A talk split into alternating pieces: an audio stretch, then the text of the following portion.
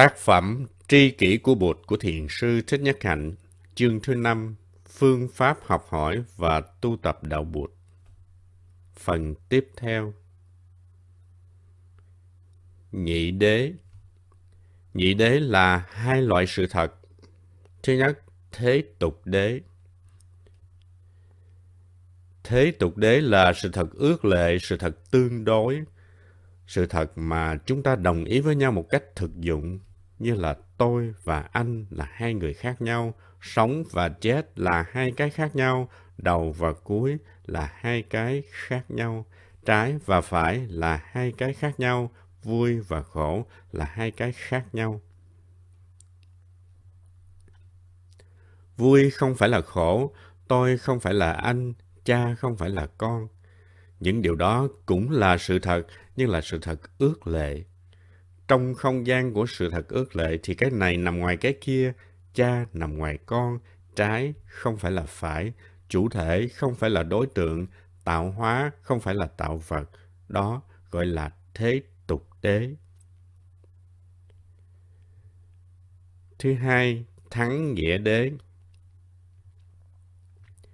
Nhưng nếu nhìn sâu hơn ta sẽ thấy một sự thật khác, nhìn sâu vào người con ta sẽ thấy người cha trong đó, vì nếu không có cha thì sẽ không có con, và nếu không có con thì người cha không được gọi là cha. Ta không thể lấy cha ra khỏi con hay lấy con ra khỏi cha, không thể lấy ra khỏi trái hay là lấy trái ra khỏi phải. Không thể lấy đối tượng ra khỏi chủ thể hay lấy chủ thể ra khỏi đối tượng. Không thể lấy hồn ra khỏi xác hay lấy xác ra khỏi hồn đó là thắng nghĩa đế. Trong thắng nghĩa đế thì cái này nằm trong cái kia. Nhìn vào con thì thấy cha, nhìn vào bông hoa thì thấy mặt trời. Mặt trời không nằm ngoài bông hoa. Cha mẹ không nằm ngoài đứa con. Nhìn vào đứa con thì ta thấy con và cha mẹ tương quan, tương duyên với nhau. Nhờ sự tu tập về duyên khởi mà ta tìm thấy được sự thật thứ hai. Khi học hỏi và tu tập Phật Pháp, chúng ta được tiếp nhận những giáo lý trong đó nói về sự thật ước lệ và những giáo lý nói về sự thật tuyệt đối. Chúng ta đừng nên thắc mắc tại sao trong kinh có khi nói như thế này, có khi nói như thế kia. Chúng ta vượt thoát được câu hỏi tại sao kinh nói những điều có vẻ như chống đối nhau. Khi thì nói có sinh, có diệt, và có khi lại nói không sinh, không diệt. Khi thì Bụt nói tôi và thầy Anan khác nhau, có khi Bụt lại nói tôi và thầy Anan không khác nhau. David Bond, nhà vật lý học người Anh có nói về hai loại trật tự, trật tự ngoại nhiếp và trật tự nội nhiếp. Hai loại trật tự này có vẻ như chống đối nhau, nhưng từ trật tự ngoại nhiếp ta quan sát cho kỹ để đi tới trật tự nội nhiếp. Trật tự ngoại nhiếp nghĩa là trong thế giới này, cái này nằm ngoài cái kia, trái nằm ngoài phải, người con nằm ngoài người cha. Cha chỉ là cha mà không thể nào là con, và con chỉ là con mà không thể nào là cha. Nhưng nhìn cho kỹ thì ta thấy không phải như vậy. Trong một cái cái chứa đựng rất nhiều cái. Con không những chứa đựng cha mà còn chứa đựng mẹ và chứa đựng cả tổ tiên. Đó là trật tự nội nhiếp. Hiện nay trong khoa học lượng tử, có những chân lý mà bề ngoài có vẻ như chống lại những chân lý đã được tìm thấy trong khoa học cổ điển.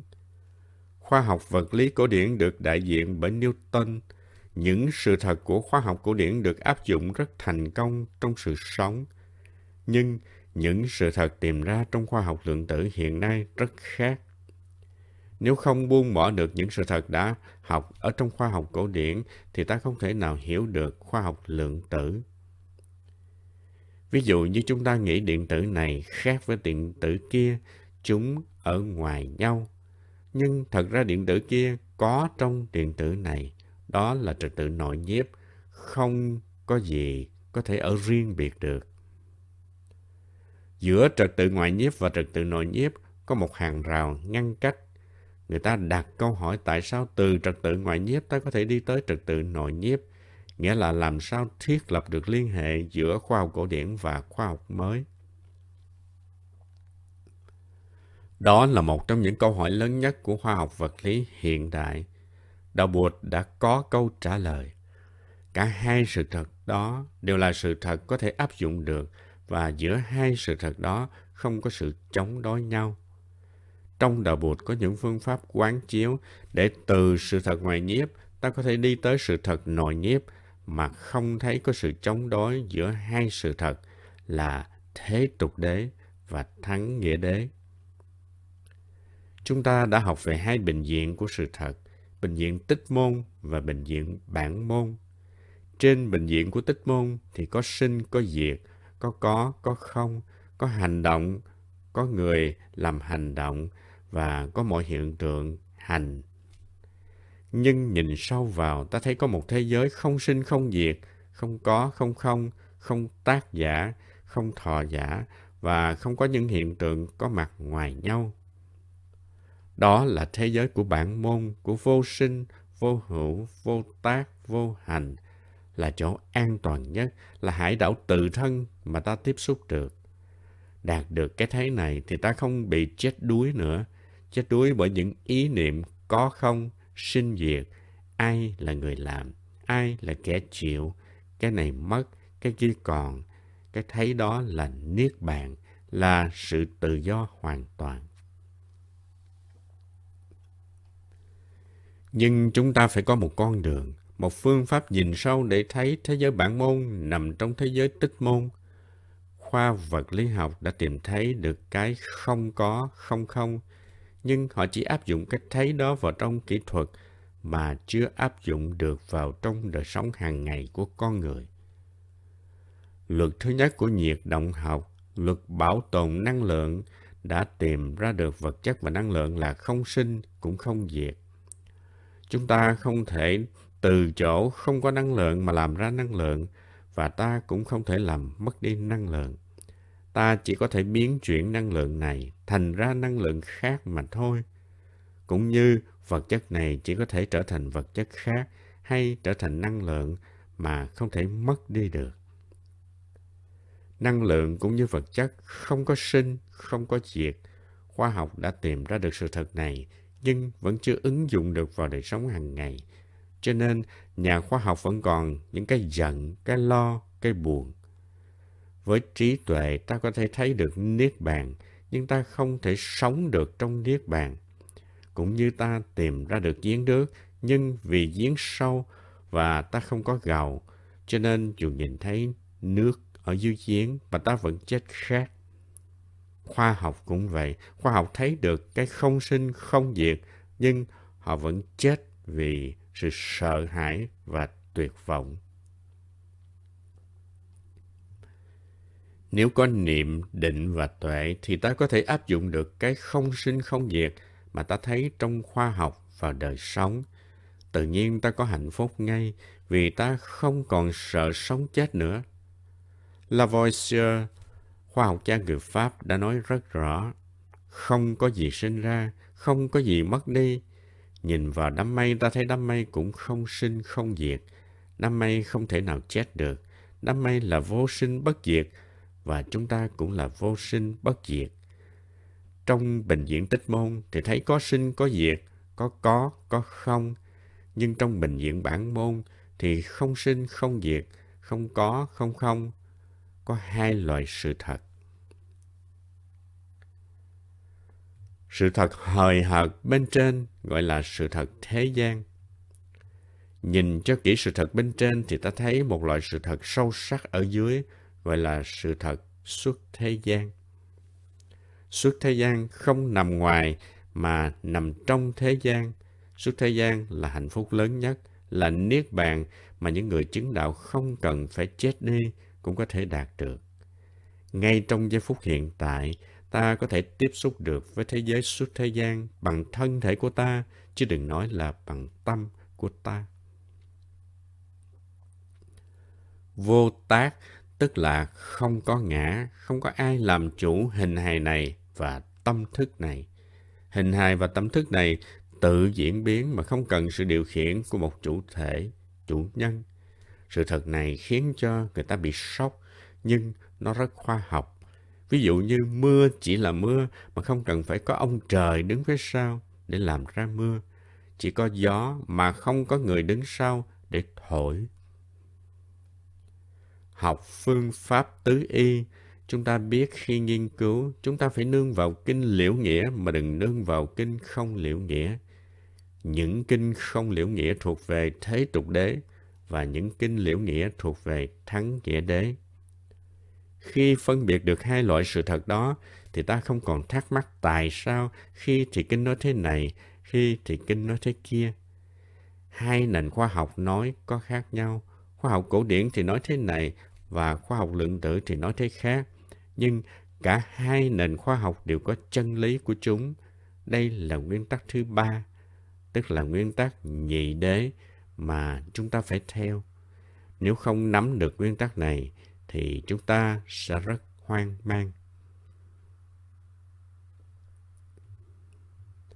Hai loại sự thật đều có thể ứng dụng. Trên bình diện thế tục đế thì người cư sĩ cũng có thể học được tứ đế, tức khổ, tập, diệt, đạo. Nhưng bốn đế khác nhau, khổ không phải là tập, tập không phải là diệt, diệt không phải là đạo. Ta có một mục tiêu, diệt và một con đường, đạo để tới mục tiêu. Và con đường không phải là mục tiêu. Nhưng xuống tới bệnh viện Thắng Nghĩa Đế thì con đường và mục tiêu mà ta đi tới không phải là hai cái khác nhau. Ta không thể lấy đạo ra khỏi diệt hay lấy diệt ra khỏi đạo. Không thể lấy niết bàn ra khỏi con đường hay lấy con đường ra khỏi niết bàn. Đó là thắng nghĩa đế. Tụng tâm kinh đã 30 năm nay thì chúng ta phải thấy được điều đó. Ta phải hiểu con đường và mục đích không phải là hai. Ta không thể lấy cái này ra khỏi cái kia, cũng như không thể tách mặt trái của tờ giấy ra khỏi mặt phải. Đó gọi là tương tức. Nhưng nói như vậy không có nghĩa là thế tục đế là sai. Thế tục đế là những sự thật mà ta có thể ứng dụng vào trong đời sống hàng ngày. Đầu khóa tu chúng ta đã được học rằng hiện nay người ta phân biệt ra hai nền khoa học. Khoa học cổ điển mà người đại diện là Newton, khoa học mới gọi là khoa học lượng tử. Khoa học cổ điển đã đưa ra những định luật vật lý có thể áp dụng trong kỹ thuật và trong đời sống hàng ngày. Nhưng khoa học lượng tử đã khám phá ra những sự thật khác có vẻ như chống đối lại với những sự thật của khoa học cổ điển. Trong khoa học cổ điển, bất cứ vật nào cũng có vị trí chính xác của nó trong không gian và thời gian. Nhưng trong khoa học mới thì một vật có thể có mặt khắp mọi nơi cùng một lúc. Chúng ta không thể nói điện tử nằm đúng ở chỗ đó hay trong thời gian đó. Nó có thể có mặt cùng lúc, một lúc trong hiện tại, quá khứ, tương lai và có thể có mặt một lần ở khắp nơi. Nó có tính cách phi cục bộ. Chất điểm có khi đang có khi ở dạng hạt và có khi ở dạng sóng. Hạt thì có một vị trí nhất định, còn đợt sóng thì không có một vị trí nhất định nào. Một điện tử khi ta nhìn cách này thì nó có đặc tính của hạt, nhưng khi ta nhìn cách khác thì nó có đặc tính của sóng. Trong khoa học mới, có những quy luật mà ta có thể áp dụng được, tuy nó có vẻ như trái chống lại với những quy luật của khoa học cũ. Trong đạo Bụt cũng vậy, trên bệnh viện của sự thật ước lệ cũng có những sự thật có thể ứng dụng được. Nhưng đi sâu vào tiếp xúc với sự thật tuyệt đối thì ta tìm ra được những chân lý khác và những chân lý khác đó ta cũng có thể áp dụng được. Ví dụ như ta đang ngồi đây, ta thấy chắc chắn là phía trên đầu ta là phía trên và phía dưới chân ta là phía dưới. Ta sẽ không đồng ý nếu có người nói ngược lại. Nhưng những người ngồi ở bên kia bán cầu thì thấy ngược lại phía trên của ta là phía dưới của họ. Sự thật là không trên, không dưới. Cái dưới của anh là cái trên của tôi và cái dưới của tôi là cái trên của anh. Chúng ta có thể áp dụng được cả hai loại sự thật. Nếu không áp dụng được sự thật có trên có dưới thì ta không thể làm kiến trúc sư vì ta phải xây tầng dưới trước rồi mới xây dựng tầng thứ hai. Nhưng sự thật không trên không dưới cũng có thể áp dụng được. Ta cứ nghĩ là mình đi thẳng, thật ra là đi đường vòng rồi trở lại chỗ ban đầu của mình, tại vì quả địa cầu hình tròn. Có hai loại sự thật, nhưng loại nào ta cũng có thể ứng dụng được. Trong khóa tu này, chúng ta phải rất cẩn thận. Nghe một câu kinh hay một giáo lý, ta phải có khả năng nhận diện câu kinh đó hay giáo lý đó thuộc loại sự thật nào. Trên bình diện của sự thật ước lệ thì có khổ đau và hạnh phúc, nhưng xuống bình diện của sự thật tuyệt đối thì khổ đau và hạnh phúc không thể tách rời nhau được. Cũng như ta không thể tách bùn ra khỏi hoa sen, lấy bùn đi thì cũng không còn sen. Trên bình diện sự thật tương đối thì có thánh và có phàm. Thánh khác phàm. Có người muốn thành thánh hoàn toàn cho nên muốn tiêu diệt chất phàm còn dư lại – đó là cách suy tư và hành động theo tiêu chuẩn của sự thật ước lệ. Nhưng xuống tới bình diện sự thật tuyệt đối thì nếu không có chất phàm thì ta không thể nào làm ra chất thánh. Ta luôn luôn cần chất phàm để làm ra chất thánh. Không bao giờ ta có thể có một trăm phần trăm chất thánh mà không có chất phàm nào. Cũng như ta chỉ muốn có tay phải mà không có tay trái, nhưng hãy có tay phải thì có tay trái. Đó là luật tương tức là cái thấy của bản môn, còn phàm thì còn thánh, hết phàm thì thánh cũng không còn.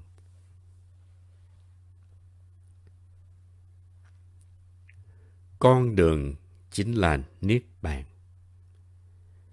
Trên bình diện của sự thật ước lệ thì diệt và đạo khác nhau, nhưng xuống dưới bình diện của sự thật tuyệt đối thì diệt, chỗ đến và đạo, con đường không phải là hai cái khác nhau. Cũng như chúng ta thường nói, there is no way to peace, peace is the way. Không có con đường đưa tới hòa bình, hòa bình chính là con đường. Ban đầu ta nghĩ có hòa bình và có một con đường đưa tới hòa bình, hòa bình khác với con đường. Đó là bệnh viện của thế tục đế. Xuống tới bệnh viện của thắng như đế thì hòa bình chính là con đường. Câu nói không có con đường đưa tới hòa bình, hòa bình chính là con đường rất quan trọng. Chúng ta phải áp dụng được câu nói đó thì mới có hòa bình thật sự. Tại vì nếu dùng những biện pháp bạo động để có hòa bình thì ta sẽ thất bại ngay từ trong trứng nước. Bất cứ một tư tưởng, một lời nói hay một hành động nào ta sử dụng cho hòa bình thì chính nó phải là hòa bình. Hòa bình chính là tư tưởng, là lời nói, là hành động của ta ta có hòa bình ngay trong giây phút hiện tại. Phương tiện và cứu cánh là một. Không thể lấy phương tiện ra khỏi cứu cánh, cũng không thể lấy cứu cánh ra khỏi phương tiện. Đời sống của ta chính là hòa bình. Niết bàn và con đường đi tới Niết bàn cũng vậy. Trên bình diện thế tục đế ta thấy có Niết bàn và có con đường đi tới Niết bàn – nhưng nhìn kỹ thì Niết Bàn chính là con đường. Nếu ta thật sự sống theo bát chánh đạo thì mỗi giây phút của đời sống là Niết Bàn. Ví dụ như từ Bordeaux tới Paris, nếu ở ga Saint-Jean ở Bordeaux, ta lên đúng xe lửa đi Paris, thì lúc ta bước lên xe lửa thì đã là Paris rồi. Nhưng nếu lên nhầm xe lửa đi Marseille thì ta sẽ không bao giờ tới được Paris. Paris nằm ở mọi điểm trên con đường Bordeaux Paris. Paris có trong mỗi bước chân đi, còn như nếu đi ta đi ngược lại Paris, Bordeaux thì bước nào cũng là Bordeaux. Bordeaux hay Paris là tùy theo hướng của ta đi. Từ Bordeaux ta muốn đi Paris, nếu đi đúng hướng thì mỗi bước là Paris. Còn nếu đi ngược hướng thì mỗi bước là Bordeaux. Vì vậy con đường và nơi đến là một. Nếu bác chánh đạo được ta thực tập một cách đúng đắn thì mỗi giây phút đều có niết bàn. Mỗi giây phút đều có lắng dịu. thảnh thơi, an lạc và tự do. Chánh kiến, chánh tư duy, chánh ngữ, chánh nghiệp. Nếu thực tập đúng thì mỗi giây phút đều là an lạc, hạnh phúc, tự do và lắng dịu. Mỗi giây phút đó là con đường, là niết bàn. Con đường chính là niết bàn. Không có sự vật khách quan nằm ngoài tâm thức. Trên bình diện thế tục đế thì tâm và vật là hai cái khác nhau. Vì vậy chúng ta có môn sinh học để nghiên cứu về hình hài và môn tâm lý học để nghiên cứu về tâm. Hai ngành khác nhau, một ngành nghiên cứu về thân và một ngành nghiên cứu về tâm. Nhưng ở bình diện thắng nghĩa đế thì ta không thể lấy tâm ra khỏi thân được. Trong Phật giáo Đại Thừa có hai hệ thống triết học, Pháp tướng và Pháp tánh. Theo Pháp tánh không tuệ học, tâm không có tự tánh riêng biệt. Tâm được làm bằng những yếu tố không phải tâm, có nghĩa là trong tâm có thân. Lấy thân ra thì không còn tâm. Thân cũng được làm bằng những yếu tố không phải thân. Cả thân và tâm đều không có tự tánh. Tâm được làm bằng những yếu tố không phải tâm và vật được làm bằng những yếu tố không phải vật. Đám mây hay là ngọn núi kia, ta cho nó là vật chất, là không có linh hồn. Đó là ta suy nghĩ trên bình diện của sự thật tương đối. Ta phân biệt có vật chất khác với linh hồn. Nhưng nhìn cho sâu thì ta thấy khác. Pháp tướng tông nói rất rõ. Đám mây hay ngọn núi mà ta thấy đó, trước hết nó là đối tượng của tâm ý ta. Theo đạo Bụt thì Pháp là đối tượng của tâm ý. Pháp không có mặt độc lập ngoài tâm ý. Tưởng hay tri giác có hai phần, năng tri và sở tri. Một tri giác xảy ra chỉ trong một sát na, trong đó có chủ thể là năng tri và đối tượng là sở tri. Khi thấy một vật ta đừng nghĩ là vật đó có ở ngoài ta. Triết học và khoa học đều đồng ý với nhau rằng rất khó có được vật ngoài tâm. Khoa học và triết học đều không chứng minh được có một sự vật khách quan nằm ngoài tâm thức. Duy thức học nói. Thị chư thức chuyển biến, phân biệt sở phân biệt, do thử bị giai vô, cố nhất thiết duy thức. Phân biệt là năng tri, sở phân biệt là sở tri. Tâm thức luôn luôn biểu hiện dưới hai mặt, năng tri và sở tri, và hai mặt đó cùng có đồng thời. Tây phương